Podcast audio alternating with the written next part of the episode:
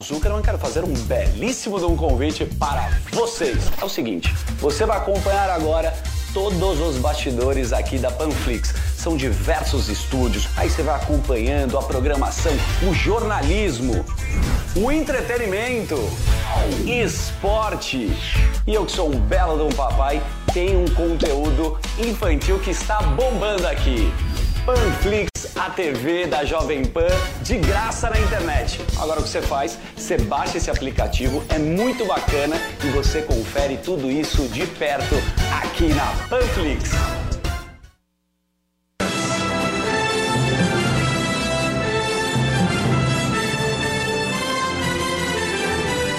Está no ar a voz do Brasil. As notícias do governo federal que movimentaram o país no dia de hoje. Olá, boa noite. Boa noite para você que nos acompanha em todo o país. Segunda-feira, 1 de novembro de 2021. Mutirão de negociação de dívidas com bancos e instituições financeiras começa hoje. Luana Karen será possível rastrear dívidas, calcular o quanto do orçamento pessoal pode ser comprometido em uma negociação e enviar propostas para se chegar a um acordo. E você também vai ouvir na Voz do Brasil. Brasil promete reduzir emissões de gases pela metade até 2030. Márcia Fernandes. Os líderes das nações deram início aos primeiros debates sobre a redução de gases de efeito estufa. Hoje, na apresentação da Voz do Brasil, Gabriela Mendes e Luciano Seixas. E para assistir a gente ao vivo na internet, acesse voz.gov.br.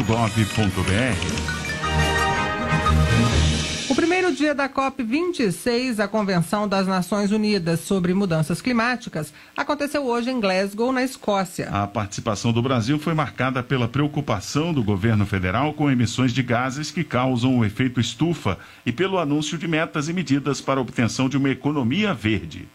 No primeiro dia de trabalhos na COP26 em Glasgow, na Escócia, os líderes das nações deram início aos primeiros debates sobre a redução de gases de efeito estufa. Aqui no Brasil, debates também marcaram o início da conferência. Em uma mensagem gravada em um vídeo, o presidente Jair Bolsonaro destacou a importância das linhas de crédito para gerar emprego e renda e manter a produção de alimentos, tudo aliado ao desenvolvimento sustentável com baixas emissões. Atualmente, o governo governo federal conta com linhas de crédito e investimentos que, somadas, superam a casa dos 50 bilhões de dólares. Esse montante é oferecido para projetos verdes em áreas como conservação e restauração florestal, agricultura de baixas emissões, energia renovável, saneamento, transporte e tecnologia da informação.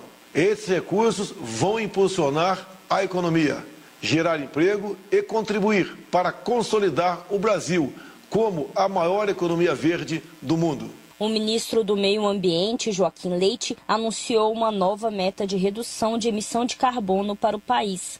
Apresentamos hoje uma nova meta climática mais ambiciosa, passando de 43% para 50% até 2030 e de neutralidade de carbono até 2050 que será formalizada durante a COP26. A COP26 reúne até o dia 12 de novembro 190 países para discutir medidas contra o aquecimento global. Entre os pontos que vão ser apresentados pelo Brasil na conferência está o compromisso de aumentar a área de florestas secundárias observada pela ferramenta Terraclés, como destacou a secretária da Amazônia e Serviços Ambientais do Ministério do Meio Ambiente, Marta Giannick. O Terraclés ele é um sistema de classificação do uso da terra na Amazônia Legal. Então é como se alguém tirasse uma foto lá do espaço sideral, uma foto do Brasil, e aí a gente conseguisse classificar o que, que é cada uso. Então, se é floresta, se é floresta secundária, se é agricultura ou se é pasto. E o dado que a gente tem é que em 2020 a gente tem um total de 163 mil quilômetros quadrados de floresta secundária. Só para a gente ter uma ideia da proporção disso, é mais ou menos o tamanho do Acre. A gente já atingiu 16, é, 160 mil quilômetros quadrados e agora a gente espera que até 2030 a gente tenha 180 mil quilômetros quadrados. O secretário de Qualidade Ambiental, André França, também destacou a redução em 20% no número de lixões no Brasil. Assumimos a gestão com 3.257 lixões e hoje são 645 lixões a menos, contribuindo assim para o desenvolvimento sustentável no país. Além de evitar emissões eh, de gases de efeito estufa, os lixões trazem sérios problemas para a saúde da população. Um estudo realizado pela Abrelp estimou em um bilhão de dólares o impacto na saúde, na saúde pública do Brasil que os lixões representam. Então, o encerramento dos lixões também é melhoria da saúde e da qualidade de vida das pessoas. Nesta primeira semana de COP26, as atividades serão conduzidas de Brasília. A previsão é que o ministro do Meio Ambiente, Joaquim Leite, embarque para a Escócia na semana que vem, além de apresentar os trabalhos de defesa ao meio ambiente desenvolvidos pelo país. O ministro deve defender, junto aos países mais ricos,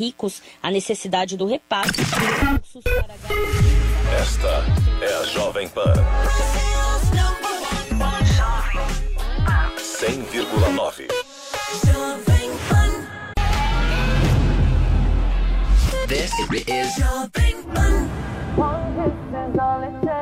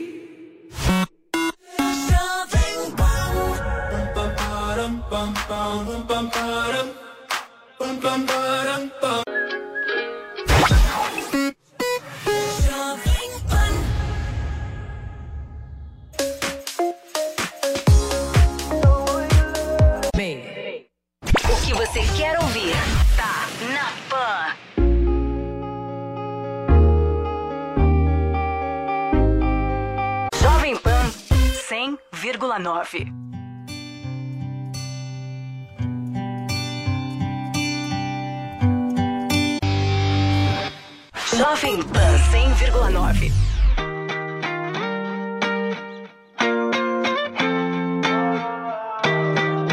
Jovem Pan. 100,9. I wanna follow where she goes. Back. Jovem Pan 100,9.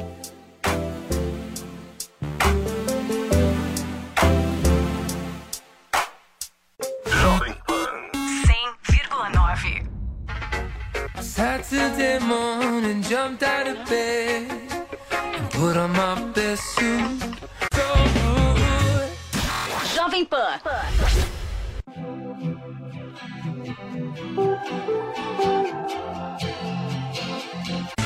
Olha! Gostei.